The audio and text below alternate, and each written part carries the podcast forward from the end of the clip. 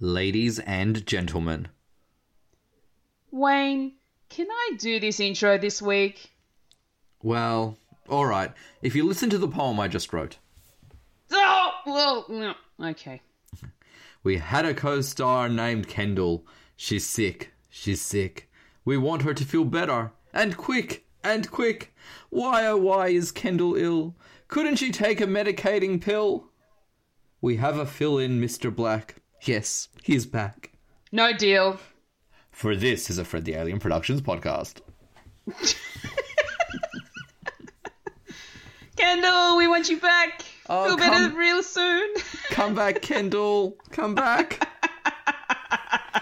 Miss you, love you, dedicated to you. Cue music. I don't know what we're yelling about. We came, we saw, we kicked its ass. Oh, Doc, Father, are you telling me you built a time machine? Kind of a DeLorean? The way I see it, if you're going to build a time machine into a car, why not do it with some style? Who is this? What's your operating number? Boring conversation anyway. Look, we're going to have company! Loud noises! Well, hello. Hi. Hey there. How we going? Hey, I'm Wayne Cellini. I'm a Fulya Cantar. Welcome to a podcast called Fred. Yes, indeedy. It's another week without Kendall. Another week, I know, missing Kendall miserably. Yes. Miserably.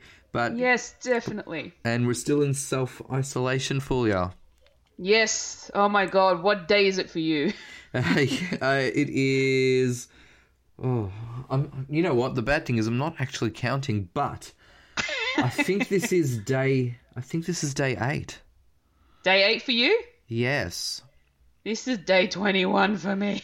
I went for a full week, like just over a full week, without working, and you know, I don't work full time. I work part time outside, so.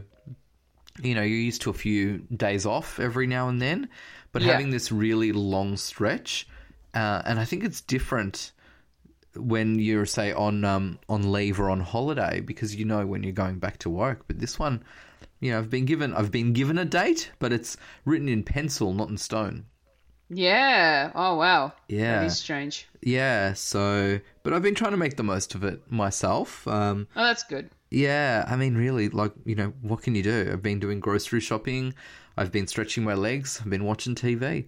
Ah, that's nice. And a tiny bit of writing, actually. Not feeling all that inspired this week, unfortunately. But you can't force inspiration. It just has to come to you naturally. No, exactly.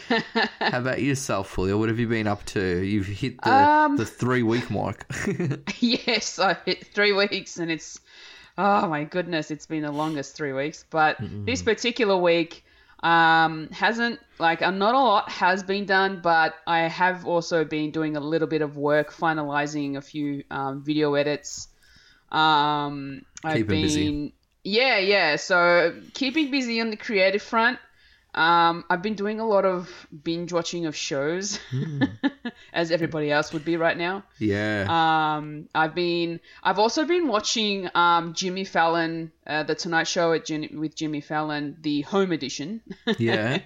On YouTube, and it's really fun to watch, and it just sort of keeps you entertained. Jimmy Fallon's doing his thing. He's got his wife doing the camera operating. He's got his kids doing the graphics. I really like Jimmy Fallon. He's one of my favorite entertainers at the moment. Yeah. From the US. Yeah, definitely. He's like Zoom chatting with all these different actors and actresses and other sort of artists and celebrities, and it's a lot of fun to watch. And then he has, you know, in some of the episodes at the end of it, there's a musical performance by you know, a musician or a band or something like that, which is a lot of fun to watch. So that's keeping me entertained as well. That's I've been playing on my Nintendo Switch a lot lately, especially since I received a copy of Animal Crossing New Horizons. Oh, not you too. Yes, me too. I got it after Alex. So Alex had it before me, but I ordered it and then found out she already had it. So yes, but it's a lot of fun. It's really cute. Nice. Yeah. And what's the object of the game? It's literally like building a life on an island, pretty much. Oh, so it's Sims on an island? Pretty much, yeah, exactly. Yeah, we're just with little cute characters. Right. Yeah. Okay, so that's been keeping you occupied, keeping you busy. Yes, definitely. Like going out for, going fishing, digging up things from the ground, trying to gather materials to build things. Yeah, it's been really fun. Nice. Yeah. Oh, nice. Yeah. I was just like thinking, gosh, I haven't really been doing anything that fun. I've started watching the series Tiger King on Netflix. Oh, not you too. Yeah. Well, I've been meaning to watch it for a while, and it sort of came up. It's like, oh yeah, that sounds a bit weird and interesting. And then by the time I've had that thought to now, it feels like the whole world has watched it. Yeah, pretty much. I am very much a Johnny come lately, but I am avoiding a lot of spoilers, which is great. And nothing can really prepare you for this show, Fulya. Okay, what is it about exactly? Look, essentially, it's not the easiest to explain, but it follows these different people who have an interest in raising and breeding tigers in the United States. Yep. And so they're essentially, have their own zoos or farms or sanctuaries or rescue spaces, and they're all fighting and butting heads against one another. Mm-hmm. And some are really eccentric, some are a bit strange, if you will. Yeah. Like the main person that we follow, his name is John Exotic or Joe Exotic. Is that the guy with the tigers? Yeah, one of them, yes, yeah. But he's the one with the moustache and the mullet. Right, okay. He is incredibly intense. And his main competitor, who has like this sanctuary for tigers, who says that she's there to give them a safe space. Yeah. Not to breed them for money reasons, so to speak. Yeah, so he claims that her husband, who disappeared a few years ago or several years ago, met an untimely death.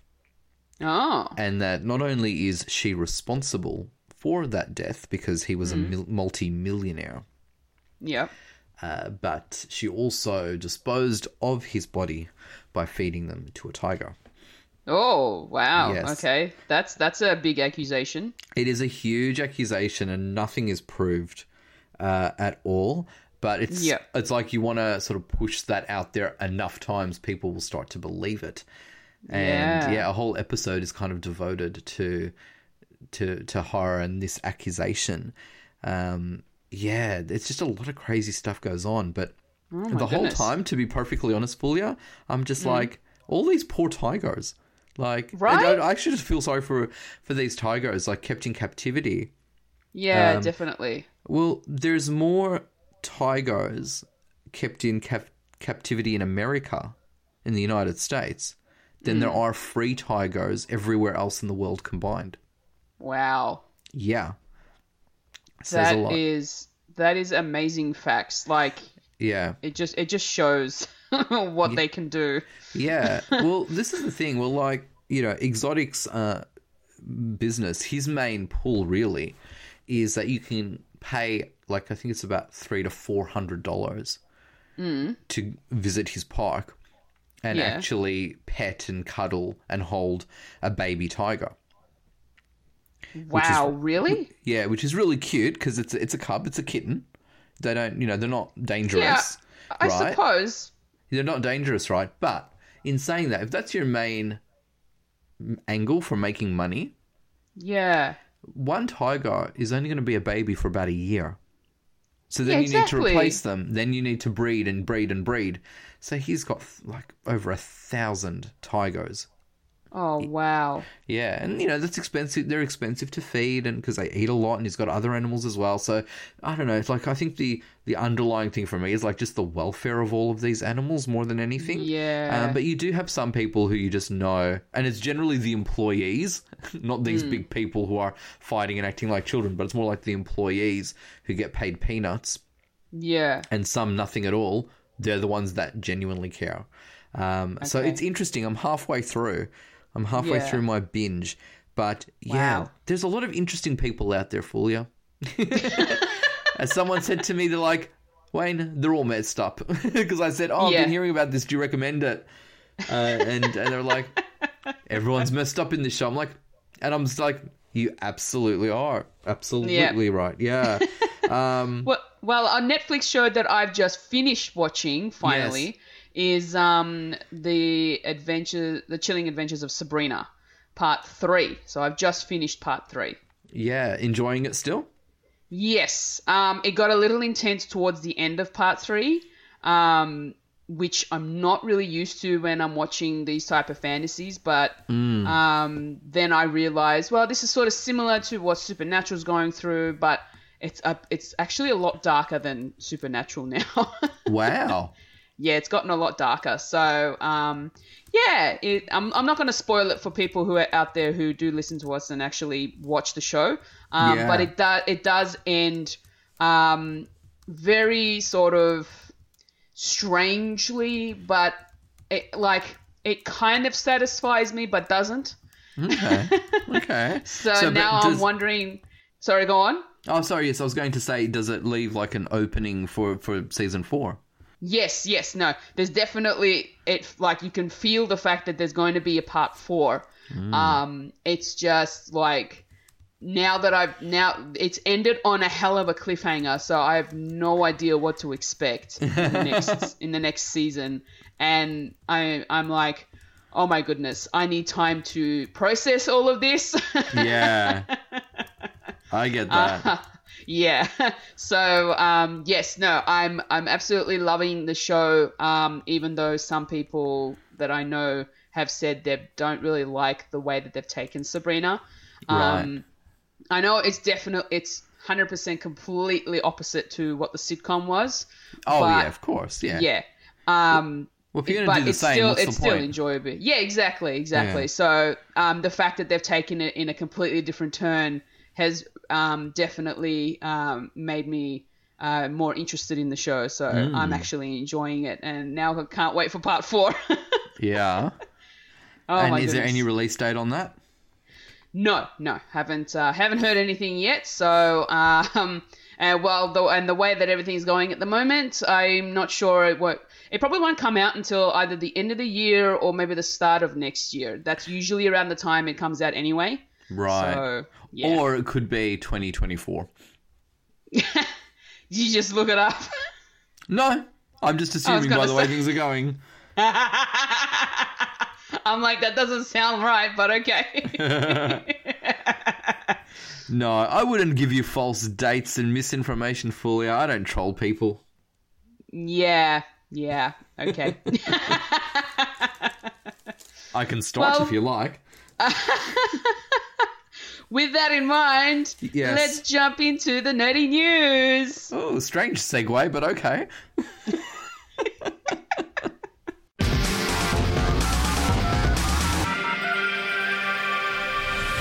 This is the news in nerdy news. The nerds that talk about the nerdy news. That is us who talk about the news that is nerdy. And now the queen of nerdydom, the hostess with most S, Mr. Black. Take it away, Mr. Black. Hello, I'm Mr. Black, filling in for the Kendall Richardson with this week's nerdy news. Singer-songwriter Bill Withers, who is responsible for such classics as Ain't No Sunshine, Lean On Me, Just the Two of Us, and Lovely Day, has died at the age of 81. Fountains of Wayne founding band member Adam Schlesinger has died as a result of complications from COVID-19. The Emmy and Grammy Award winner and Oscar nominee was 52. Actor and dialect coach Andrew Jack has died at the age of 76 from COVID-19. Mr. Jack had worked with over 200 actors in his career and also appeared in the Star Wars franchise.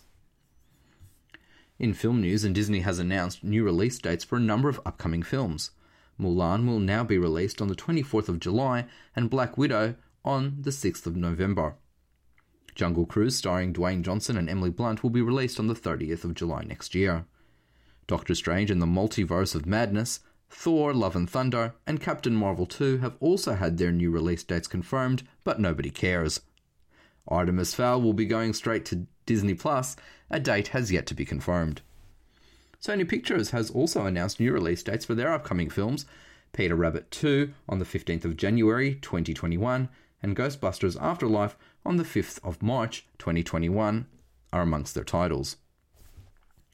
Paramount Pictures confirmed the new release dates for their upcoming films, including the SpongeBob movie, Sponge on the Run, on the 31st of July this year. A Quiet Place 2 will be released on the 4th of September 2020 and Top Gun Maverick on the 23rd of December 2020. Luca Guadagnino confirms cast will return for the sequel to Call Me By Your Name. On to television, and the last 7 episodes of Supernatural will be aired as if they were a separate final season of the originally planned conclusion to the popular TV show. Life on Mars creator Matthew Graham says a third and final season is in the works. On to gaming news, and the first official Friday the 13th board game will be coming out this year. Hint, hint.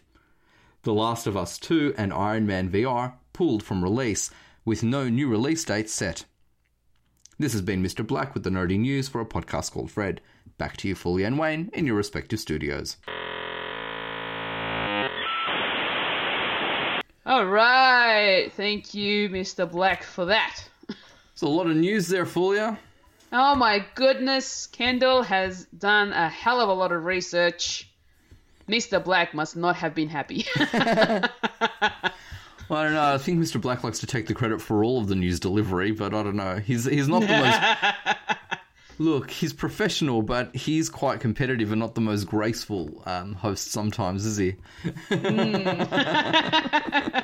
Yeah, a lot of release dates pushed back. Very much so. If we go through all these different release dates, let's start with the Disney ones. Mm-hmm. So mentioned already, Mulan's been pushed back to July.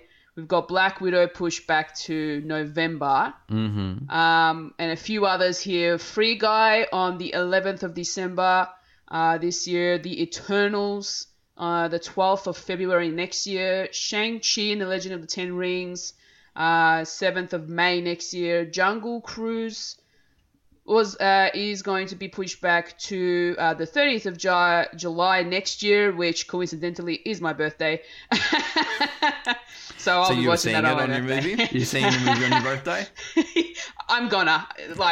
It's gonna be a good birthday present for me. So if I'm not busy during that time, I will be seeing it. Yeah, absolutely. Doctor Strange and the Multiverse of Madness has been pushed back all the way to the 5th of November next year. A year and a half away, essentially. Oh, pretty much. Thor, Love and Thunder, all the way back to... actually, not as far, actually. 18th of Feb 2022. Actually, that's further out. That is further out, yes. Yeah. I was going to say, I didn't even realize the year. And then the second installment to the Captain Marvel, I should say. Captain Marvel 2 is coming out the 8th of July 2022. So that is a major pushback. A long time between drinks. Yes, 100%. So we're going to be waiting a while for a lot of these Disney-related ones. Maybe not so much for a few of them, but a lot of them have been pushed back to next year and even 2022. So that's going to be... Well, with movies like this, though, you do want to spread them out because, I mean, it's such an oversaturated genre anyway. Mm. And you still want fans to wait and get excited. That's true. It's got quite a loyal fan base, and I'm not saying that these fans will take these franchises for granted, but I think you do want to make people really wait for them, get excited all about them, so we're not just going, oh, here's another one. Yeah, exactly. Well, it also gives the producers some time to market all these movies too. Yeah. My thing with these, especially ones like the Marvel movies, because they're so reliant on CGI and special effects. Problem is, though, with CGI is that CGI does not age well. So even sitting on the shelf for a year or two ages a film badly. Yeah, that's true. So I feel like it's also then opportunity for them to touch up CGI, I feel. Yeah, it's true. To polish them. You would hope that they would do that. It will cost them more to do that, but you would hope so. Yeah. You know, you would hope so, because the box office is where these movies are made and broken, really. They're not the sort of movies that gain momentum on DVD or streaming services. That they're not really. Need to be seen on a big screen. 100%. Yeah. So I mean, it's a little alarming because even some of their movies, when released and made in efficient timing, you can tell when not as much money has been put into some titles as opposed to others, because those ones that don't have as much money, the CGI is not that great. Yeah. And look, if the story is strong, do you really care about the CGI? Probably not, let's be honest. The characters are interesting if the story is good. But in a franchise where there's so much reliance on these graphic effects because, well, look who they're look at the type of characters they're dealing with. There has to be. You expect all these wonderful things to happen. I hope that they stay sort of on top of it. Yeah, hopefully. I'm pretty sure they will. It just means that the fans are just going to have to wait a little longer for their release in order to enjoy them. And I think the fans will be patient with this one. Oh, yeah, definitely. Now, moving into the Sony releases. Peter Rabbit 2 mentioned 15th of July next year. January. Man, I'm getting my months incorrect. Yeah. Not sure why. Ghostbusters Afterlife, the 5th of March next year. So that's literally over a month away, over a year away. Morbius, the 19th of March next year. Uncharted, the 8th of October next year. So got a bit of a way. All these films will be coming out next year. But hopefully by then, Sony, I suppose by the way that Sony has given us release dates, it doesn't look like, I'm not sure whether Peter Rabbit 2 had announced to be released anytime this year, was it? I don't remember. Do you remember? No, I don't remember, because if it is a pushback, it's not a big pushback. Yeah. But I feel like I've been seeing trailers for Peter Rabbit 2 for the past 3 years. Yeah, same. Well, yeah. So I've been seeing it recently as well. I feel like it would have been this year, but instead of pushing it back a few months, they've just been like, nah, we're cancelling 2020 and just pushing everything over to the following year that they're supposed to. And maybe that's not a bad thing, to be honest. It means instead of just continually pushing back, they're like, okay, this is new. We're just going to do this once and then it'll be fine. This is it. Yep. Yeah. Hopefully everyone's got their shit together and we can move on. Yeah, exactly. So, yeah, Peter Rabbit 2 obviously is a pushback. If Kendall was here, she'd tell us these up, because by assuming the way that she's written new release dates, I'm assuming these have all been pushed back. So, yeah, and I feel like Ghostbusters would have been as well. Again, that's something that's been on the table for ages. Definitely, yeah. Moving into the Paramount Pictures, we've got, so as mentioned, the new SpongeBob movie coming out this year on the 31st of July. We've got, and then also mentioned A Quiet Place Part 2, the 4th of September this year, and Top Gun Maverick, 23 December of this year. So, I have a feeling Top Gun will probably stay with that release date. I'm not sure about SpongeBob and A Quiet Place. Yeah. Oh, I'd love A Quiet Place to still be in that, because I'd love to think by September, come spring, we're sort of getting back to normal. We'll see. Hopefully the cinemas will go back out to actually being opened and allowing people to come in, but we'll see what happens. Yeah, I agree that the SpongeBob movie could be kind of here or there at the moment. I think that's quite an unstable release date for it. Yeah. Hey, how do you feel about Supernatural? Oh, my goodness. I heard this news, I think it was like last week, and I have to say, I wasn't happy about the fact that they then decided to cut Supernatural season 15 short and decided let's just leave the last few episodes for the next season. But I understand that a lot of TV shows had to postpone their filming, so it made it a lot harder for them to release the last few episodes of their show for the season, which is understandable. Disappointing, but understandable. Hey, so you get a new season. You get an extra season you didn't have before. That's the only good thing I'm getting out of this. We're getting another season of Supernatural. Yeah, even if they're not getting more episodes overall, you can say it ran for an extra season. Exactly. It may not have been a full season, but hey, it's another season. Yeah, exactly. Oh my goodness. So I'm happy because from what I know, they have filmed all the episodes, but they can't do all the post-production. Like they could do the post-production obviously off-site and, you know, work from home like everybody else. The only problem's going to be if they have to do pickup shots and stuff like that, which they can't do. Which is probably the reason. Because it's TV. If it's in the can, people don't have to go out to the cinemas or anything to watch this, so and people are at home, so people would be happy to are more likely to stay in and watch it. So obviously, it's things like post-production that's going to be dramas, and also people can work from home, but some things just need to be done in a team collaborative environment. Exactly. Even if they're behind the scenes. Yeah. Even so, as I said, even though all the episodes for the season have been filmed, they can't release it because they haven't been finalized. So. You know, it's a little sad, but, you know, Supernatural fans, we're getting one last season, even though this was supposed to be the final season. It's not. Get excited for the next season. Yay. You seem to be excited about this new Friday the 13th board game, Wayne. Yeah, my birthday's in December. Yes, I know this. Might be something thoughtful if people wanted to pitch in, hey.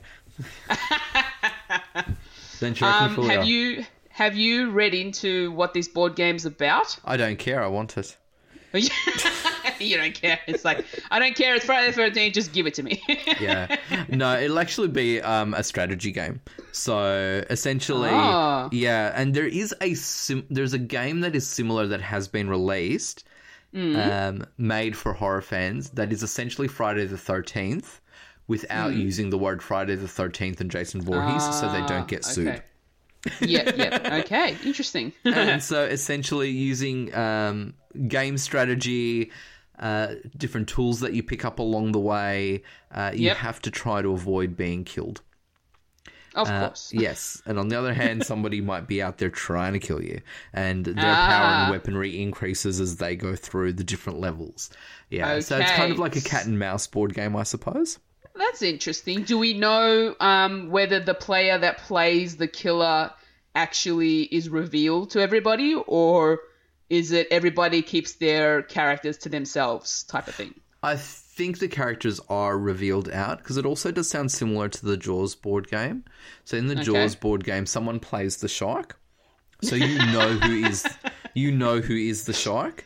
Okay, so up to three other players can play any of the three other main characters from the movie, right? Because the board game follows the plot line of the movie. So the idea is the shark, though, it moves around the board game invisibly. So you know, because the shark's underwater. Ah, if that makes sense. That's interesting. Yeah, so based on what the shark does, what the person playing the shark does, they will either be visible or invisible. But, you know, they will, so, you know, if suddenly a swimmer is attacked or something, even though you can't see the shark there, you know they're there, if that makes sense. Yeah, okay. Yeah, it's a really complicated, like the Jaws board game is really complicated. It's like, it takes like an hour to play. And I think 55 minutes of those is just explaining the rules to everybody. No. Yeah. But it's something like that. But again, it's kind of like a bit of a cat and mouse type thing. In the Jaws game, and maybe in the Friday the 13th game, the ending is not set in stone. So, for example, you know, in those movies, the people win and the good guys win. Whereas in the board game, definitely for Jaws, in the board game, for example, the shark can win in the end and actually kill all the heroes. Oh, that must be fun for the player who plays the shark. Yeah, absolutely. Oh, my goodness. Well, yes, I will pop that on my Christmas shopping list or birthday shopping list in December if we ever get to do it. You can send things in the mail. Yes, I can do that too.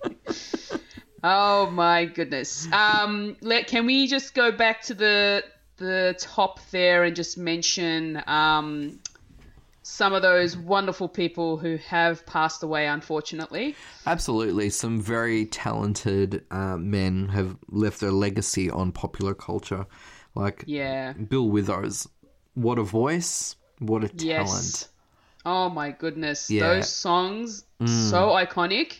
Yeah, absolutely beautiful. Like, everyone knows that, just the melody, the way he sings Ain't No Sunshine. Yeah. Oh my goodness. Gosh. It breaks your heart. Yeah, it's beautiful. Beautiful. Yeah. Yeah, we had Andrew Jack. Yeah. Responsible for supporting and helping so many actors find the perfect dialect. Oh, my goodness. He must have been some hell of a dialect coach. Like, he has helped... Well, he's coached Robert Downey Jr., he's coached Chris Hemsworth, apparently a lot of Star Wars actors as well. Yeah, well, and appeared on screen in Star Wars. Oh, so he appeared as well? Yeah, he was in the Star Wars movies himself, yeah. Ah, wow, okay. Absolutely. So, yeah, an incredibly... talented and important man as well, because, you know, he's, the way you deliver your dialogue, not only just how you say it and what you say, but, you know, all of the different nuances to it, you know, say exactly. So much about it. And it has to sound so natural while you say it as well. Absolutely. I mean, where would Meryl Streep be without a dialect coach? Let's be honest, people. Yeah, exactly. And then we also had Fountains of Wayne founding member Adam Schlesinger as well. Yeah. Who died quite young, only at the age of 52. Yeah. Just really sad. Yeah. So he was Oscar nominated for the song That Thing You Do in the movie called That Thing You Do, which was directed by Tom Hanks. Oh, wow. Yeah. So the title song That Thing You Do was penned by Adam. And, he was nominated for an Oscar for that one. Yeah. So, That Thing You Do is like about I think it's like a 1950s boy band, and they're one-hit wonders. They only have one hit, which is the title song, That Thing You Do. Yeah, and it just follows them. But it's a great movie, actually. And that song, by the way, Fulya, if you have not heard of it before, and listeners, if you've not heard of the song That Thing You Do before, source it and listen to it and enjoy, because it's such a fun, boppy song. Okay, I will look that up. It is gorgeous. Like, if you heard it playing on the radio, you'd be like, you would think real band. Actual, like, old school song that was released back in the day and had commercial music and had, all a commercial hit and all of these different things. It was, such a great song, Yeah, well, we are saddened by the loss to the industry. May they all rest in peace. Absolutely. And popular culture and entertainment, which is what is getting us through. Exactly. Self-isolation and quarantine is much better for all of them. So thank you, thank you, thank you. Listen to some Bill Withers tonight. All right. Now that we've got through the nerdy news, it is time to roll on up to the trailer park. Yes, change of pace, trailer park time. Rolling up to the trailer park where we all park all the trailers. Hee-haw. Alrighty, let's get into these trailers. Wayne, which one would you like to start with? Ooh, how about Greenland? Oh, wow. My goodness. Yep, yeah. So now, Fulya, it's not a secret. I love disaster movies. What'd you think of this one? I love this trailer. This is by far the best trailer this week, and has been one of the better trailers for a really long time. Yeah, I love that. I have to kind of agree with that one. Oh, look, it's a throwback to the disaster movies of the 70s and their resurgence in the 90s as well. These were the prime and peak times for disaster films.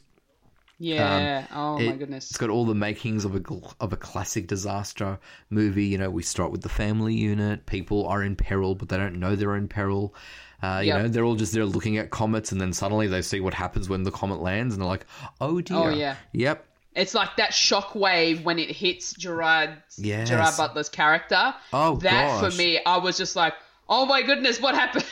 So intense. Absolutely. And this trailer is so brilliantly edited. It's a nail-biter. I can't wait. Cannot wait to see this one. I think it's going to look gorgeous on the big screen as well. I'm really excited about this one. Fulya, what did you think overall? Okay, so I'm not a huge fan of disaster films. I haven't actually seen... I don't think I've seen any in my time. Maybe one or two that I can't remember. You've seen Titanic? Oh, yeah. I guess that's a disaster film. So most certainly is. Yeah. So, yes. So, there you go. I have watched at least one. Yeah. But this one, wow, like... That for me kind of feels kind of realistic because it could potentially happen like in reality. Yeah. And that's a little bit scary for me. Well, there's nothing you can really control about it. No. No. A lot of disaster movies are based on, you know, natural events, I suppose, natural disasters or natural elements. Yeah. And yes, one could argue meteorites and comets and so forth. Well, they're natural. They're a part of our, you know, universe, really. Yeah, exactly. Exactly. But, you know, they're not something that we encounter every day. For example, we know what a building on fire does, if you know what I mean. We know what a sinking ship does. Yeah. We know what an animal attack looks like. You know, they're still all horrific and dangerous things, absolutely. Of course. But we have a bit of a familiarity, at least, in what they are like and feel like or would be like. Exactly. This in itself is it would be a totally different experience, something that I don't think has happened for maybe hundreds of years, maybe thousands of years. Oh, I mean, the major one was like a long time ago. Well, yes, wiped out the dinosaurs. Exactly. That's the only one in history that I know of. No, I agree. But something like of this scale, you go, well, it would be scary, and how would you cope? Because you know, it could. It doesn't really discriminate, does it? Everyone on the planet is in danger. It's almost like a pandemic, really. Yeah. When you think about it, and in the trailer. Later on in the trailer, when it actually starts, almost like it's raining comets. Yeah. Oh, my goodness. It's like, get out of there. But how? Because, you know, one of those meteors could hit you at any second. Well, there's nowhere to go, really, except Greenland, apparently. Well, exactly. Which seems to be a safe zone. Yes. So, Fulya, do yourself a favour to get yourself ready for this movie. Yeah. I want you to write the name of this Simpsons episode down. Okay. And it's called Bart's Comet. Bart's Comet. It is not only one of the greatest Simpsons episodes of all time. It would have to be in my top 5.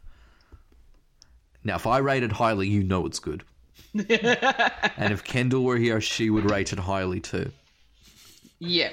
It will prepare you for Greenland. Okay. I will watch it. Done. It's written down. You will love it. So, Wayne, when will this be out? Well, hopefully. Hopefully. It'll be out on the 12th of June. In the US and 21 August in the UK, so no Australian release date as of yet. July for us. Let's throw it in between. Yeah. Okay. Fulya, something a bit more lighthearted was Love Wedding Repeat. Oh my goodness. Tell us about it. Wow. Okay. I'm slightly confused as to what's going on, but it looks like a wedding disaster potentially.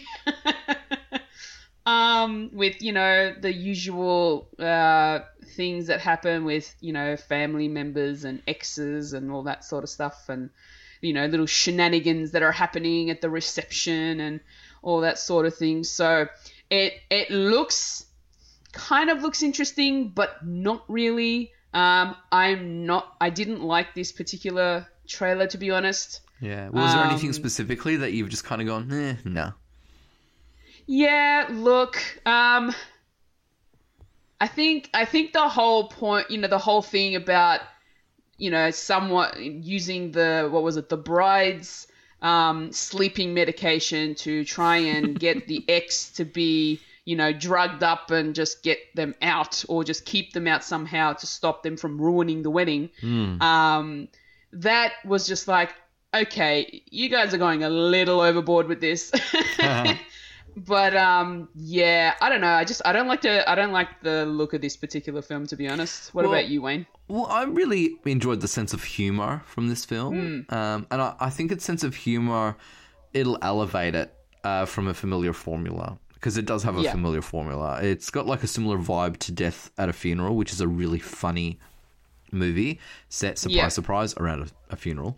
You know, you've got mayhem, chaos around a formal event. So this sort of has that feel to it, but nowhere near as, as appealing. I don't know. The very peppery, jazzy music during the trailer has helped sell the film to me, but I don't have high expectations for this one. As I said, I love the cheeky sense of humor.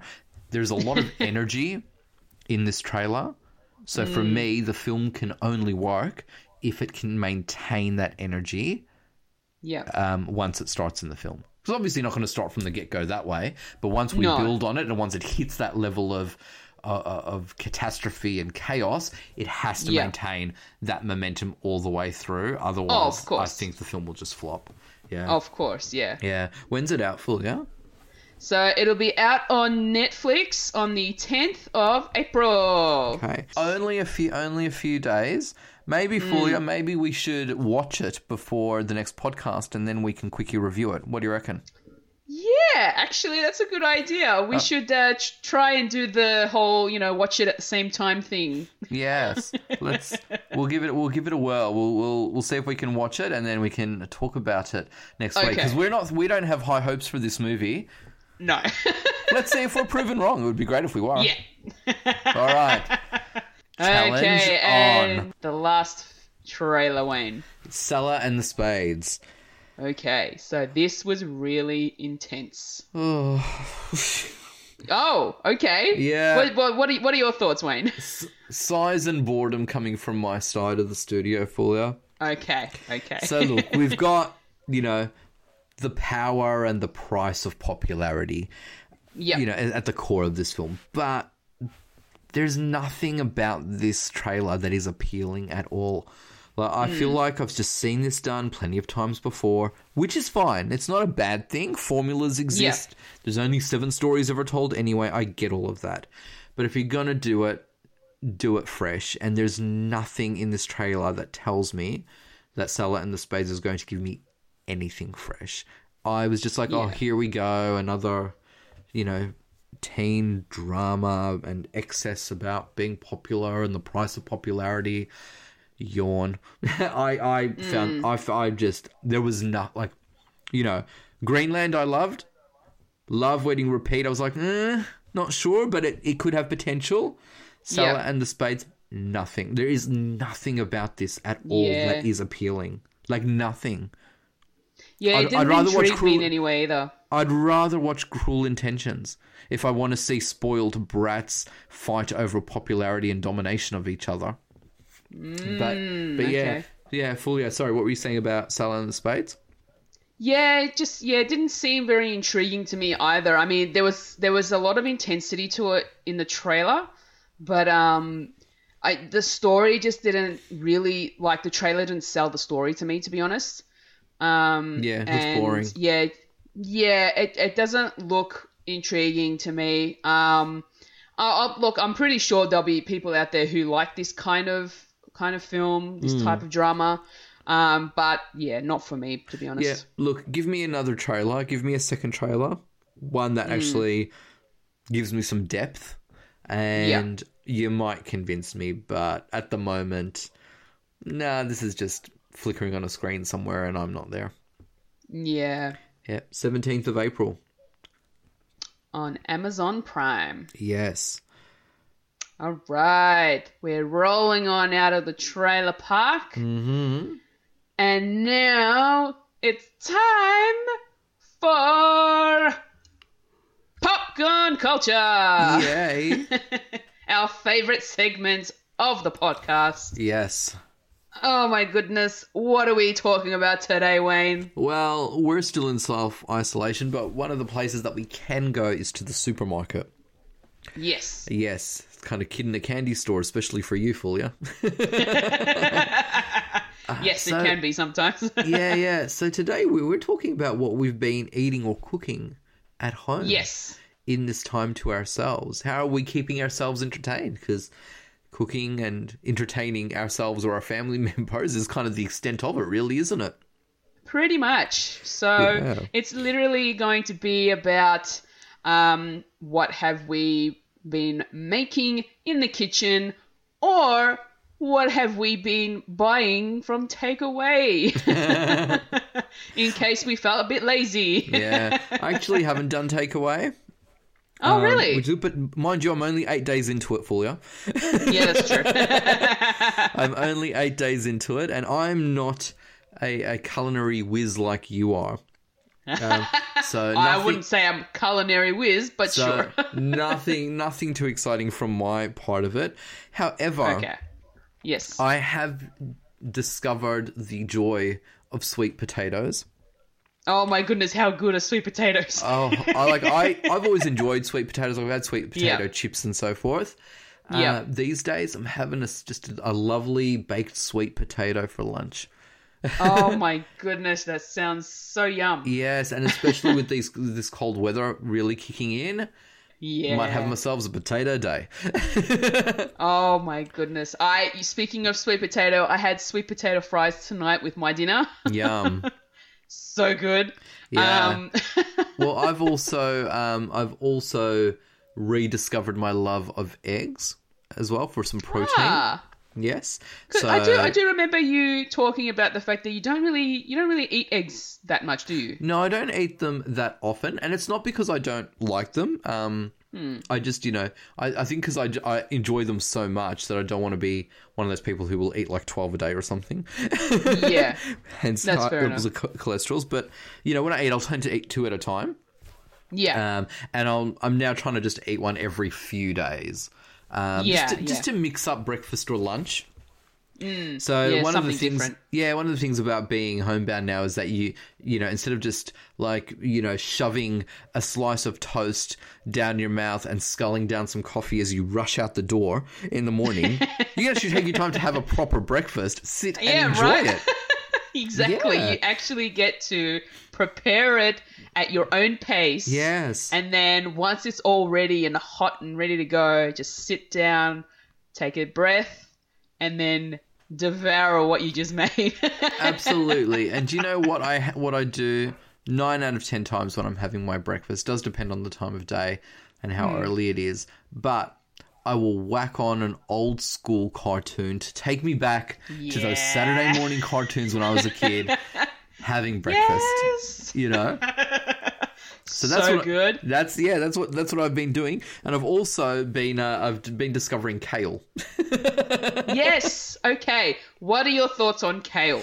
Look, at this stage, I'm not buying kale sort of as it is. I'm purchasing it already, sort of chopped up and mixed with other salads. I do it too. I do it too. Yeah. Yeah, and other vegetables, and I love it. Really, the most I go all out with, I'm not going to lie, is actually my breakfast. So, for example, normally I'll have two slices of toast, or I might have a bowl of cereal. These days, it's not just toast. It's not just eggs on toast, but it's a veggie and kale salad sprinkled on eggs on toast. Oh, yum. Yeah, and so... Yeah, it's I can see why not only is breakfast the most important meal of the day, but why it's always been my favourite. I'm loving that I'm sort of going all out now for my breakfast. And, oh, my goodness. Yeah, and it's just – and only 2 slices. I'm not going crazy. No, of course not. You know, but gosh, it's filling and it's tasty and it's warm and there's crunch and – Yeah, exactly. So, yeah. So depending on how you cook kale, a lot of people don't like kale because of its texture, and especially if you eat it raw. Now, I like having kale raw in salads.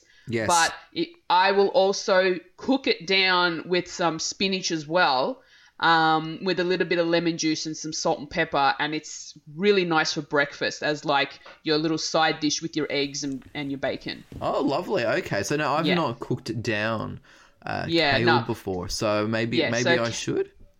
Yeah, no, definitely try it cooked, sort of just like a little light sort of a sauté. It wilts the same way as spinach does, and it wilts down maybe a little bit slower than spinach, but still kind of at the same time. Mm-hmm. So if you sort of cook that down with a little bit of oil and then, you know, sort of like a sprinkle on some salt and pepper. When I first started cooking it down, I had chopped up some onion, sauteed the onion, and then popped the kale in. Oh, my gosh, onions. Yeah. Throw onions on everything. Everything. Oh, it's the one thing actually that I haven't upped my breakfast game yet, Fulya. Yeah. Is I definitely, like, when I do, for example, like scrambled eggs. Yeah. Has to have onions in there. Oh, really? Yeah. Mm-hmm. Okay, I have not tried that. Yeah, so what I'll do is I'll put the onions. I actually, if you like, this is cute, right? Yeah. So if you put, chop up red onions. Mm. And you cook that first, obviously, because that takes forever. Yeah. Yep. Then once they're all nice and soft, put in your eggs and scramble those. Yep. Then just towards the very end there, throw in your ham. Okay. And you will have green eggs and ham. The red onions give the eggs a greeny color. Oh, that's interesting. I did not think that would be a case. Wow. Well, it's something I discovered by accident because I tend to like red onions when in everything I put. I tend to prefer red onions because they're sweeter, and then that way I don't need to be adding sugar. True, yeah. You know, or any other type of sweetening agent to it. You know, normal brown onions, white onions, very happy with. And depending on the meal when you don't particularly, like again, like, you know, scrambled eggs, you don't need sugar, so any type of onion is fine. But just on that particular occasion, I had red onions. Yeah, and it kind of gave it a greeny texture, which was fun. Very interesting. That's one for the Dr. Seuss fans. Yeah, absolutely. Green eggs and ham. Oh, my goodness. Yeah, so... do you eat lunch? Yeah, yes, I do eat lunch. Okay. Yeah, I'm trying to keep lunch light as well. So, if I want sort of that a bit of starch, something a bit hearty, it's going to be a sweet potato. But I do tend to put it'll be, you know, like a salad. I'm doing some veggie mixes and I might add some salmon to it.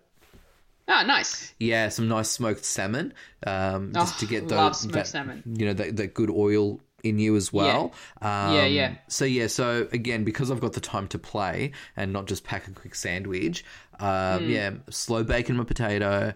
And then when that's done, it's easy just to throw the salad, cut some salmon in there, mix it all up. And you just sort of have it as a side dish, yeah. Yeah, oh, that's so good. Mm. What have you been making special for lunch? Oh, okay. So lunches, I'm like you, I go light on the lunch. So I usually go, lately I've been making salads and topping that off with sliced smoked salmon. And then I make my own little sort of dressing. Yeah. And it's really, really good. Mm-hmm. I'm finding that if you make your own dressing, it tastes so much better than those store-bought ones. Now, I always have my salads undressed, Fulya. So what type of dressing that is healthy and tasty should I be using on my salads? Okay. So if you don't want to go too sort of fancy with your dressings and you just want to keep it simple, mm-hmm. I tend to just drizzle over some olive oil and either lemon juice or apple cider vinegar. So you need that sort of acidity, right? On your salads, and then a little bit of salt and pepper if you really want it, depending on your taste. If you do want to go that little bit fancy, you can make your own dressings. Like I have been making when I'm making my smoked salmon salad. I make my own tartare dressing. Oh, hello. Yeah. I love tartare sauce. I learned this from Mum. Yes. Because mums know everything. Let's be honest. Of course. She's my mum is like the professional home cook of the kitchen here, so she knows all the things in the kitchen. Yes. So she has told me that if you get some mayonnaise, some capers, and either and an acidity, so lemon juice, lime juice, or in my case I use apple cider vinegar, and mix those all together. That is literally, and I think you have to, if you want to use a herb, I'm pretty sure it's dill. Okay. To if chop that up and pop that in and mix it all together. That's literally what tartare sauce is. Lovely. Yeah. One thing I will advise, capers are very salty. Yes, they are. So don't use too many of them. So be very cautious when adding capers to your dressing. Yes. Because depending on how many you use, it can get very, very salty. Yeah. Did you learn that the hard way? Yes, I did. Although, that's the fun of cooking, though. That's the fun of cooking. Exactly. The trial and error. You're experimenting. Yeah, exactly. Experimentation is the best when you're in the kitchen. Yeah. I mean, it can go really wrong or it can go, like, accidentally right. So, I love those flukes, and you're like, sure, I meant it. Yeah. So the last few times that I have been making my salmon salad, I've been using that type of dressing on top of my salad, and it's been wonderful because it means that I don't have to add extra salt. Yeah. Because the dressing itself, because of the capers, already makes it salty. So exactly, it just balances that out nicer as well. Exactly. If I'm not having a salad though for lunch, generally what will happen is I'll either have the dinner leftovers from the night before, or I will end up having some instant noodles. Yeah. The uni student's best friend. Doing. Yeah, pretty much. Like, I think during these times, instant noodles is going to be the best thing, especially economically. Yeah. It's going to be the thing to have in the pantry. Yeah. Well, you know what I haven't had instant noodles for quite a while, actually. Yeah. But you know what I would do, though? I'd actually, when I used to have them for lunch, I'd add a bit of frozen veggies to them. Oh, man, frozen veggies. Yeah. So, because the way that I like my noodles is I actually don't like it with the water. So I'd get your Maggi. You drain the water? Yeah. So what I would do, though, is I'd get the Maggi 2-minute noodles. So not ones that already come in a cup. They come in the packet and you have to put them in a box. Yeah, I do the same thing. Yeah. Yeah. So what I would do is I would, snap the noodles into a few bits. Yep. And I would then add some, like maybe just a handful of frozen veggies. So just a mixed pack that you get the cubed carrots and corn and peas in them. Put that on top, then put the water over it. So whether you want to have boiling water on it, and or just normal water and microwave it, or bring the noodles to a boil on the stove top, and then add the veggies. Go for that, and then at the last minute, I'd only put half the sachet, so it's not overpowering. Mix that all in. drained them, and then eat the noodles and veggies like that. Oh, wow. Yeah, that's an interesting take, yeah. Yeah, so that's how I would have my 2-minute noodles, like that. Okay. I mean, look, if it's really cold outside, yeah, I'll leave the broth. Yeah, of course. But most of the time, I would just drain that water out, yeah. Okay, now that's fair enough. Like, most people do prefer having their noodles without the broth, especially when it's just instant noodles. Yeah. I tend to leave the broth in. Only because of the fact that, you know, it enhances the taste and it's really, depending on the type of flavor, it's actually really, really nice to have. And like you said, in the colder days, it is the best thing. It's like just having warm soup. Yeah, absolutely. And so with me, I tend to use whatever's in the packaging. Depending on the noodles. Now, I don't eat Maggie's anymore. Like, I used to a long time ago, but I don't anymore. I go to my Asian grocer for my noodles. And they have such a huge variety of different types of noodles from different countries. Yeah. It is amazing. Yeah. So, for me, I have a whole aisle of noodles that I can pick and choose from and try. You're spoiled for choice. Exactly. So what I've found is, depending on the noodles that I end up buying, I will prepare it the way it's supposed to be prepared. But then if it's, say, a ramen type of instant noodle, I have some dehydrated seaweed that I will then add in as extra. Oh, okay. Like an extra topping. Yeah. And so once they hit water, like hot water, they'll expand.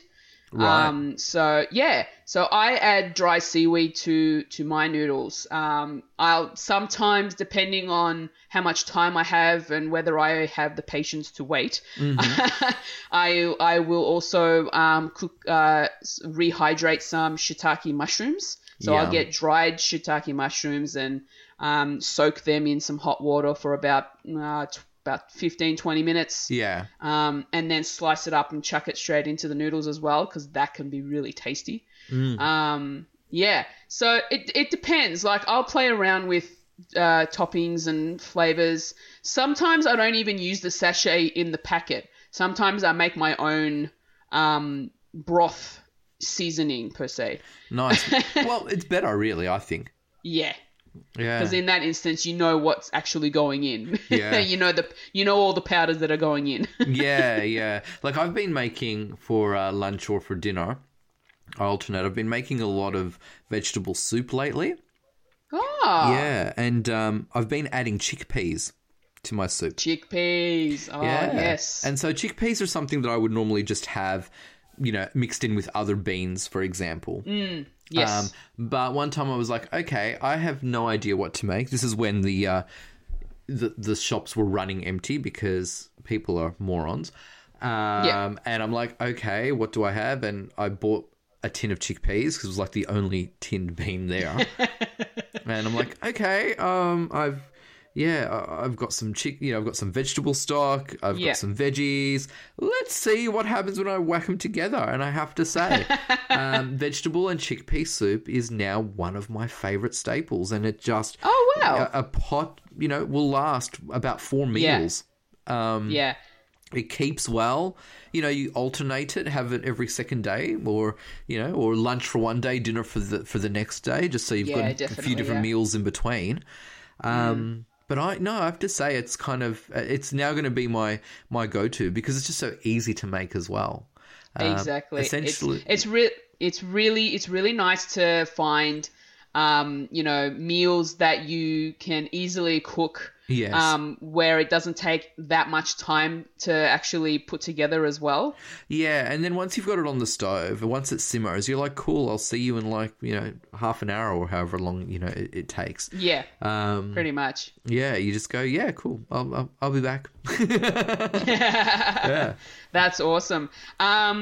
For me, dinners really depends on what mum's making. Yeah, mum's in charge of dinner. Yeah, pretty much. Well, usually I try not to depend on my mum when it comes to my dinner. I will do my best to make my own dinner, depending on what's in the fridge or the pantry. So because mum's been doing all the grocery runs, she's been so great with buying, you know, certain groceries for me specifically, because I can only eat certain foods these days. That doesn't upset my stomach. So she's been really, really cool with buying a lot of different gluten-free options and paleo-friendly options. I'll give you an example. Tonight's dinner was baked sausages and sweet potato chips, which she then also added in because she bought some, I'm not sure what they're called, but they're from Aldi. They're called barbecue mushrooms, so they're really big mushrooms. Okay. Yeah, so they're about maybe 2 or 3 times the size of a regular cup mushroom. Oh wow! Okay, yep. Yeah. So they've got a bit more of a circumference to them. Yeah. Are they kind of like the ones that you see in the garden, like in people's front yards and nature strips? Because they're quite big. They've got really big heads to them, hey?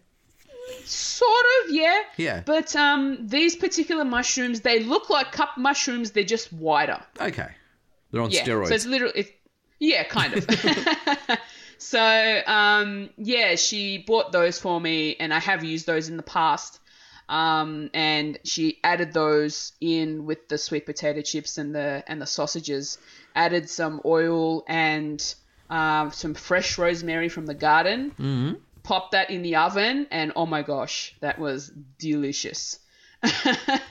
Yum. It's a great option. Other meals that I made in the past for dinner were pretty much inspired from a lot of different cooking shows that I've been watching. Yes. Which I love. Because some people are really excited for the upcoming MasterChef season. Oh, my goodness. I can't wait. Easter Monday, people. Easter Monday.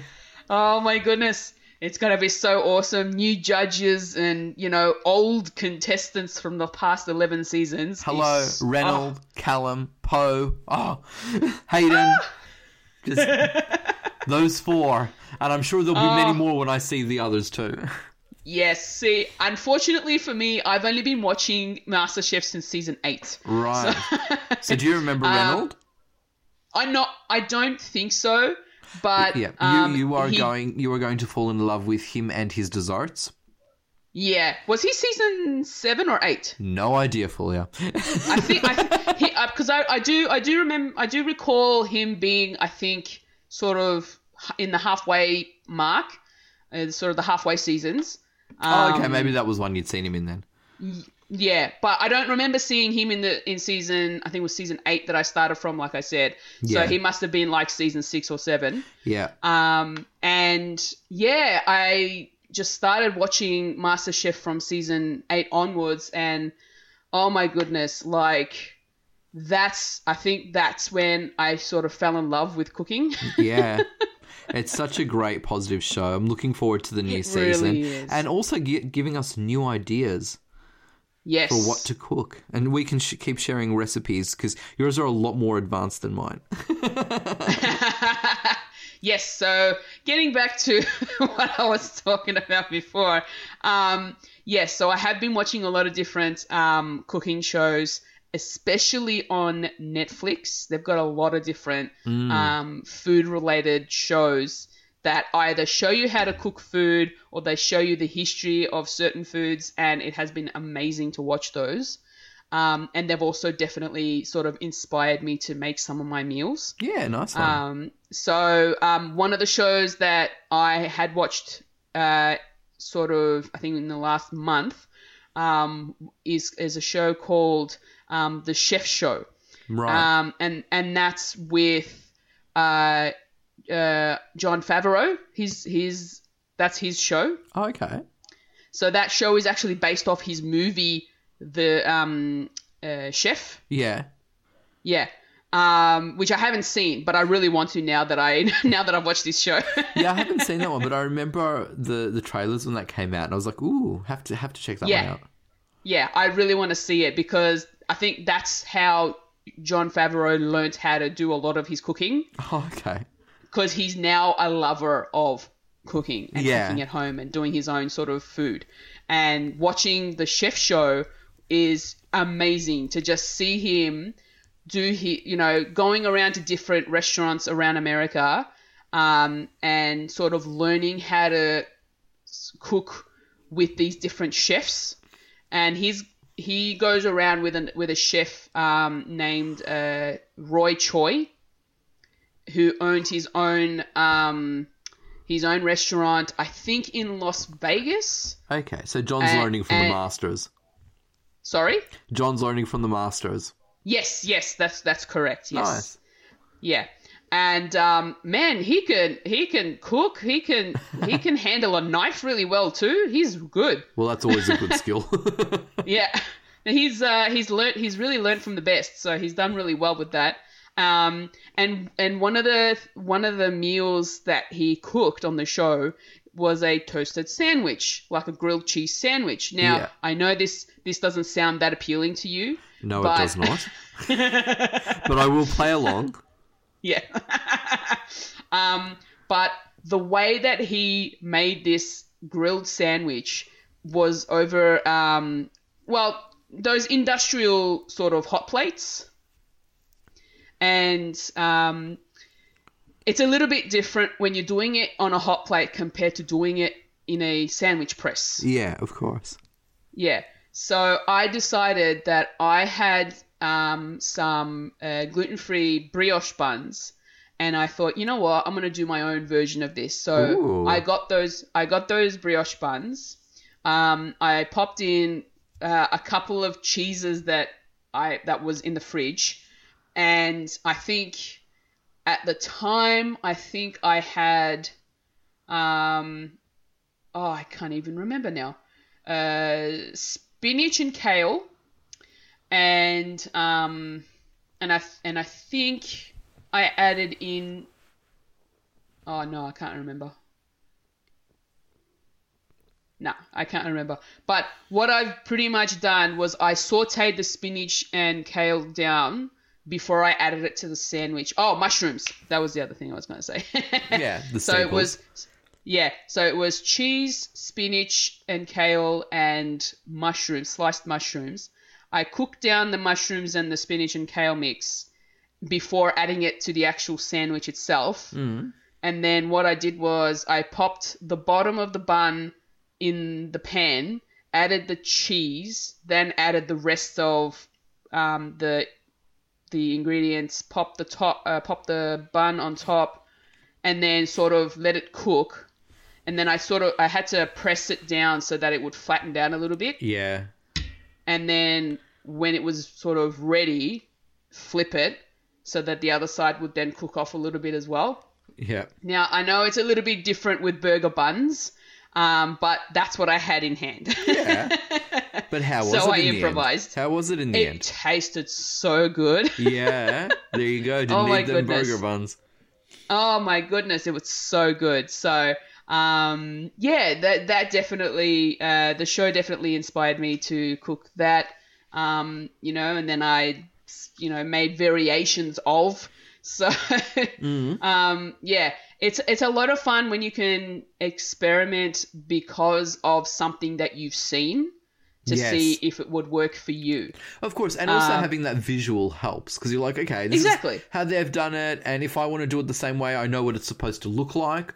Or if I do things different, I know which part I want to make it look different. Yeah, exactly. So with me, because I'm doing the best I can to be more paleo-friendly in my cooking, because that's what my stomach agrees with. Yeah. I've had to improvise with certain ingredients because I can't use just regular ingredients that everybody else does. Yeah. So for me, and when it comes to cooking, I'll look at a recipe or I'll watch a cooking show and be like, oh yeah, that looks cool. I wonder if I can make it a healthier version of. And generally there are ways of doing a healthier version of those recipes. So, and you can easily find them online, and it's a lot of fun. Yeah, and you can always just them and I actually think, because I'm not like a very adventurous or talented cook, but I can scrap a few things together. Mm. But I think it's just the trying and the adapting and the modifying and making things to your taste. Exactly. That's the fun part of cooking. I mean, recipes are fantastic, and I think follow them to the letter when you're starting out. But then once you get a feel for a certain recipe or for a certain ingredient or method, I think that's when you can really experiment and have fun as well. Yeah, exactly. So I'm still sort of at that amateur-y sort of stage with the cooking, where I still have to kind of rely on recipes. But when it comes to easy things that you can just put together in 5-10 minutes. Mm. I just do it sort of from the top of my head and see how it goes. Yeah, exactly. No, good on you. I do too. Yeah. Again, it's like I'll say, okay, what have I got in the pantry? What's in the fridge? What can I put together? Exactly. Yeah. And you know what's funny? It's that moment where you have to stand in front of the fridge and just have a look and see what's actually in there, and you're like, just sort of trying to spot the ingredients that you think would go together. Absolutely. It's just like when the MasterChef contestants go into the pantry. Hey, Fulya. Exactly. Oh, my goodness. And then you're looking in, you're like, and then I tend to go for ingredients that are closer to their use-by dates. I do too. It's amazing it's amazing how creative you can be when things are about to expire. Exactly. I'm looking through the fridge. I'm like, what's about to go off? Let me see what I can use. Yeah, same. That's how I made my vegetable soup. That stock had a day left in it, I tell you. Oh, my gosh, that's so funny. So going from savoury, let's turn over to the sweet side of things. Yummy. What is your go-to sweet treat? Oh, look, so I'm not somebody who makes sweet food, but for me, anything with chocolate in it is my thing. Of course. That and ice cream. I don't need I don't need a lot in life. Yeah. I really don't. I have actually been good. I haven't been buying chocolate. I haven't been buying ice cream. I've been saying no to sweet biscuits. But, if I'm allowed to just indulge and forget all about the rules, chocolate. Tim Tams are the greatest chocolate biscuits ever made. Oh, yum. I will not hear anybody say anything else.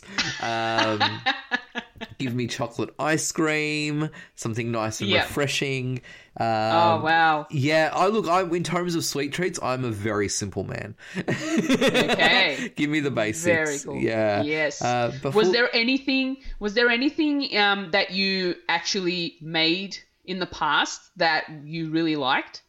No. See, again, with food, it's mainly the, the 3 square meals that I'll make. I'm not one to really make dessert. I will prefer a dessert that's already done. Pre-made stuff, yeah. Yeah, so I don't really venture into making sweet food or sweet treats. Look, the most I'll do is make a jelly. And throw some fruit in there to be fancy, Of course. Yeah, that's about it. The only time I purposefully cooked sweet food would have been in school home economics. I'm more inclined in terms of cooking to cook savory food than sweet. And I think it's also because with sweet food, it's small doses. And so forth. I know I tried to make chocolate balls once, with coconut sprinkled on them. Oh, yum. Bought the recipe, followed it, and they came out so dense, so rich, so disgusting. No. I'm like, but I followed the packet to the letter in how to make these things. And they were not nice. I'd make the occasional cake and stuff, but again, Cerele. Yeah. It gives you everything you need. You just crack some eggs and you're done. All you need is the wet ingredients and you're good. Yeah, that's the extent. That's the extent of me. But Phil, you're a lot more creative than I am when it comes to sweet treats, aren't you? Well, kind of, yes. I think my love for my cooking at home sort of started with sweet treats and making my own sort of things, especially when I was craving something sweet that I didn't have at home. Yes. Like, for instance, you know, a cake or, I don't know, like a mousse or ice cream, or pancakes. Yeah. So I'll end up making sort of my own sweet treats. I tend to find recipes online that are made for single serve. Yeah. To make it a lot easier for me, because then I don't have to worry about wondering whether I have enough of the ingredients to make, you know, a four serve, you know, cake or whatever it is. Yeah, that's true. So I think I started off with making like mug cakes. So, you know, cakes in a mug or a teacup. Yeah. And they're very simple to make. And you can make those in like 5 minutes, not even. And I think that's sort of where my love for baking then began. And so going from mug cakes, I dabbled into making, you know, cheesecake. I then started doing my own sort of like making my own pancakes, cupcakes. I started doing donuts. I've made donuts in the past. Yeah. Cupcakes and donuts. You know, hello. Oh my gosh! Like really. What else have I been sort of baking? I've been making my own sort of biscuits and cookies and, you know, cream-filled sort of whoopie pies, just all sorts of different things. Recently, I made my own sort of chocolate chip pancake for breakfast because I felt like pancakes. I've even made my own bubble tea. Oh, hello. I had these tapioca pearls sitting in my pantry, waiting to be used. Yes, because I can't imagine, you know, you would use them in a lot of recipes. No, not really. And I bought them for the intent of making my own bubble tea. And I bought them like a year ago. And They were sitting in my pantry for that long. So a couple of weeks ago, I decided that I would use these tapioca pearls to make my own bubble tea. And you know what? It turned out really well. Of course it did. Your foodie Fuji. It so did. Oh, my goodness. The only problem was once you've opened the packaging, you need to use up those pearls within the week, like within 5 days. So you had a lot of tea? I never made bubble tea after that because I was like, well, I'm not going to drink this every day. And I ended up having to get rid of them. Oh, okay. Which was a shame because I really enjoyed it. And then when I went out to buy more tapioca pearls, I couldn't find any. Oh, no. You've had your tea. I know. Yeah, pretty much. I mean, I found some tapioca pearls that aren't the black ones, which is the ones that are traditionally used in bubble teas. I bought some coloured ones. So, but apparently the flavour's the same. So hopefully it's not going to make a difference. Just aesthetics. Yeah, pretty much. And the most recent sweet treat that I made with the help of my lovely mother was a chocolate cake, a mini chocolate cake. Yeah. Now, is this the chocolate cake that you showed off on your Instagram? Yes, it is the latest Instagram post on my Foodie Fuji Instagram page. Shameless plug there. Do it. It's a great page. Yes, so that is the chocolate cake that my mum helped me make. So I put the ingredients in. I mixed it all up. My mum just advised me on how much of each ingredient to use. Oh, that's good. No, guidance is always good. Yeah, exactly. So Mum said to not make such a huge cake. Let's just keep it small since I'm the only one who wants it. Mm-hmm. So we made, I think it's about about a 10 centimeter cake. Oh, okay, nice. Yeah, so it's fairly small. Yeah. But it's plenty for the next 2 or 3 days. Yeah. So I just made a really nice moist chocolate cake. Paleo-friendly chocolate cake. The only problem was the icing is not paleo-friendly, so the whole cake can't be named a paleo chocolate cake. No. Unfortunately. But the icing was done by Mum, and it was literally a really simple chocolate icing. And she decorated it and covered it in the sliced almonds, and it was delicious. Yeah, it looks beautiful. You'll check out Fulya's food Instagram blog. It's amazing. Ah, thank you so much. Mm-hmm. I couldn't help it. I think when I first started posting food images, it was on my personal page.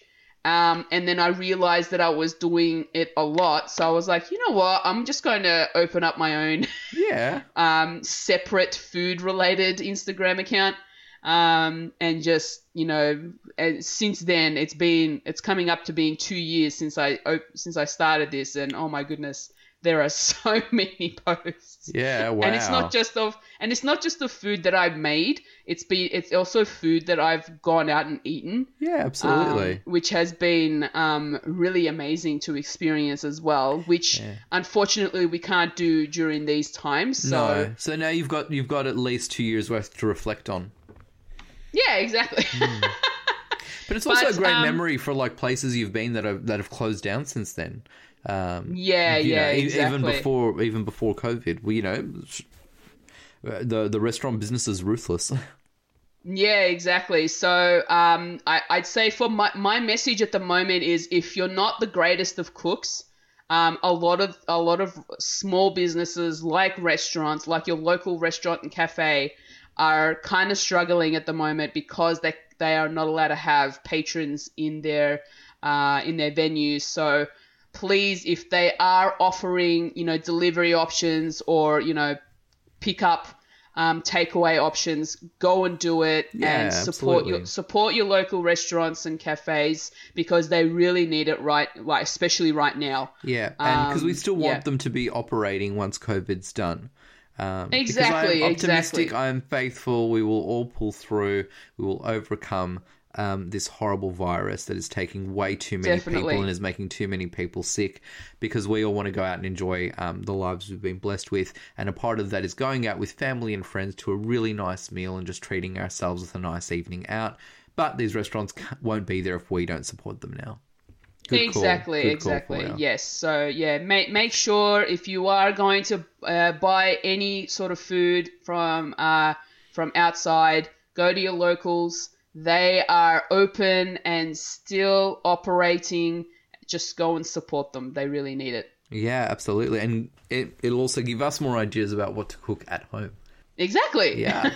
Well, that's been a great discussion, Fulya, because it's been nice to think about different ways that we have been entertaining ourselves and hopefully giving our beautiful listeners thoughts as well about how to entertain themselves in other ways. Yeah, and hopefully we've also motivated them or inspired them to make certain recipes that we've shared. Yeah, absolutely. And look, any ideas on how to keep our brains active and our time creative and pleasant and fun and not going stir crazy, I am all for it. Definitely. So, what's up with Fred? Yeah, well, we've been watching a lot of movies at Fred.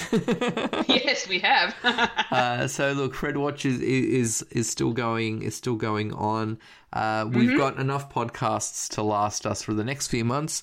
So at the moment, we've got a podcast out called Look Both Ways. I really had to think about that. I was like, what podcast are we up to?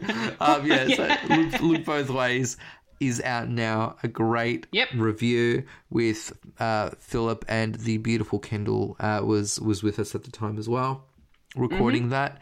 So Philip introduced that movie to both of us. We have another movie coming up soon. So in a few weeks, another podcast of a fantastic, fantastic movie by the brilliant Steven Spielberg as well. Awesome. We might get some fresh Fred Watch written reviews up. Yeah. We'll see how we go. We're definitely watching a lot of stuff. And yes, definitely. Yeah, and Fulya's got his delivery service out as well.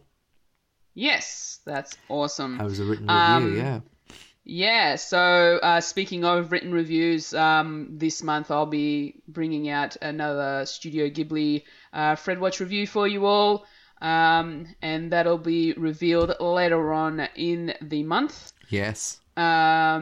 And I think that's probably about it from my end. I know that beta test was released, I think, about a week ago.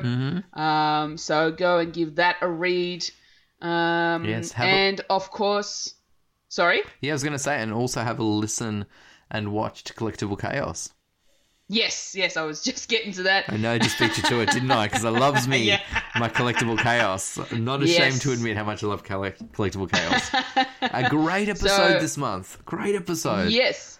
It's a great one to go and watch. And then go and listen to the new podcast that is Collectible Chaos Cast for more details on her top 10 favourite female-led films. Absolutely. We've got some really contemporary movies there, and Kendall's picked out some wonderful, wonderful childhood memories from me there. Some great bits of nostalgia.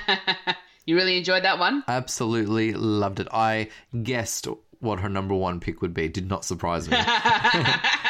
It was a good choice. It was a good choice. Yes, so, it definitely was. A lot of fantastic movies in there. I'm looking forward to actually listening to the podcast version of it because it's longer. So this is what's great about Collectible Chaos is you get a great video that sums up everything, and then if you want to delve deeper and hear Kendall's, thoughts. Opinions and further justifications of her reasonings for placing movies where they're placed. Listen to the podcast. Yeah, and she also does sort of talk about some of the trivia of those films that she mentions as well, which is really awesome. Yeah, she's picked great movies, so that it's a fascinating discussion. It's great and really entertaining. Yes. As well, I had fun editing this one too. Yeah, not scary. It kind of led me down a little bit of a memory lane with the movies that I've seen in the past as well. Yeah, no, absolutely. As I said, Kendall's picked some great films in there as well. Yeah, definitely. Now Kendall's normally your co-host for the monthly, but because she's been unwell, you had a fill-in who, look, isn't admittedly up to the standard of one Kendall Richardson, but he tried his best. Yes, guest host on the monthly at Winifred's was none other than Wayne. Yes, 'twas I. And we talked about bad movies. Yes, we did, and the one that you should avoid. Yes, and misunderstood movies that are called bad, but really they're not, and you should watch them. And most of them star Sylvester Stallone. They're really good ones, really star Sylvester Stallone. Oh, I don't know. We'll see. Well, see, that sounds like a person who has not stopped to watch Cliffhanger yet. I have not watched any Sylvester Stallone films. I can tell, so you keep your opinions to yourself, young lady. Hush. Look, his type of action films are not my thing, okay? You haven't seen them, so you don't know if they're your thing. So hush. I will not have you bagging Sly Stallone. Thank you very much. You can tell who's the Sylvester Stallone fan in the room. Look, I know that he was like in a Marvel movie, but hey, no one's perfect. Leave the man alone.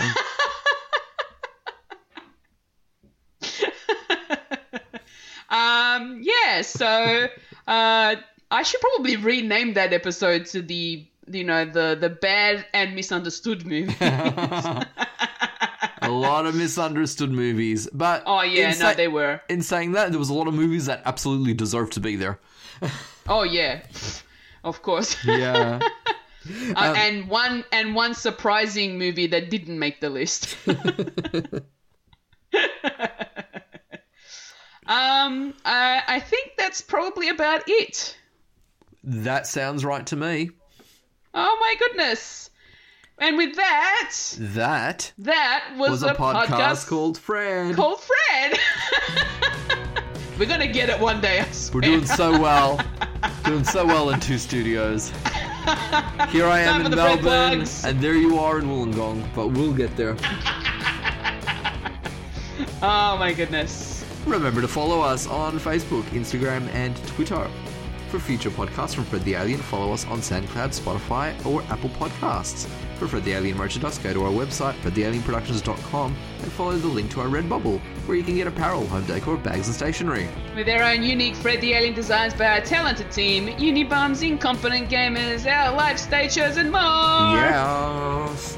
That was the Fred plug. Yes, it was. I've been Wayne Cellini. And I've been a Fulya Cantar. And you just experienced a podcast called Fred. Yes, you did. With the worst sinking job ever. The only way is up. Yeah, pretty much. If this is what we're doing for the next 3 months, then we're going to get better. I can tell you, if this is how it's going for the next 3 months, we won't have a show by then. I don't know. We'll see. I'm pretty sure everybody's going for podcasts and videos at this point to keep them occupied. Exactly. And if we keep this quality up, no one's going to be turning to us. Or maybe they're forced to because there's nothing else to listen to. Thank you for suffering with us across two studios. Remember to have your hearty meals. Remember to eat beef. Yes, remember to eat all the food. Yes. Make them own mud cakes, damn it. Make them. Yeah. Add kale to everything. Everything. All the things. We don't want haters now. No. And... Scene.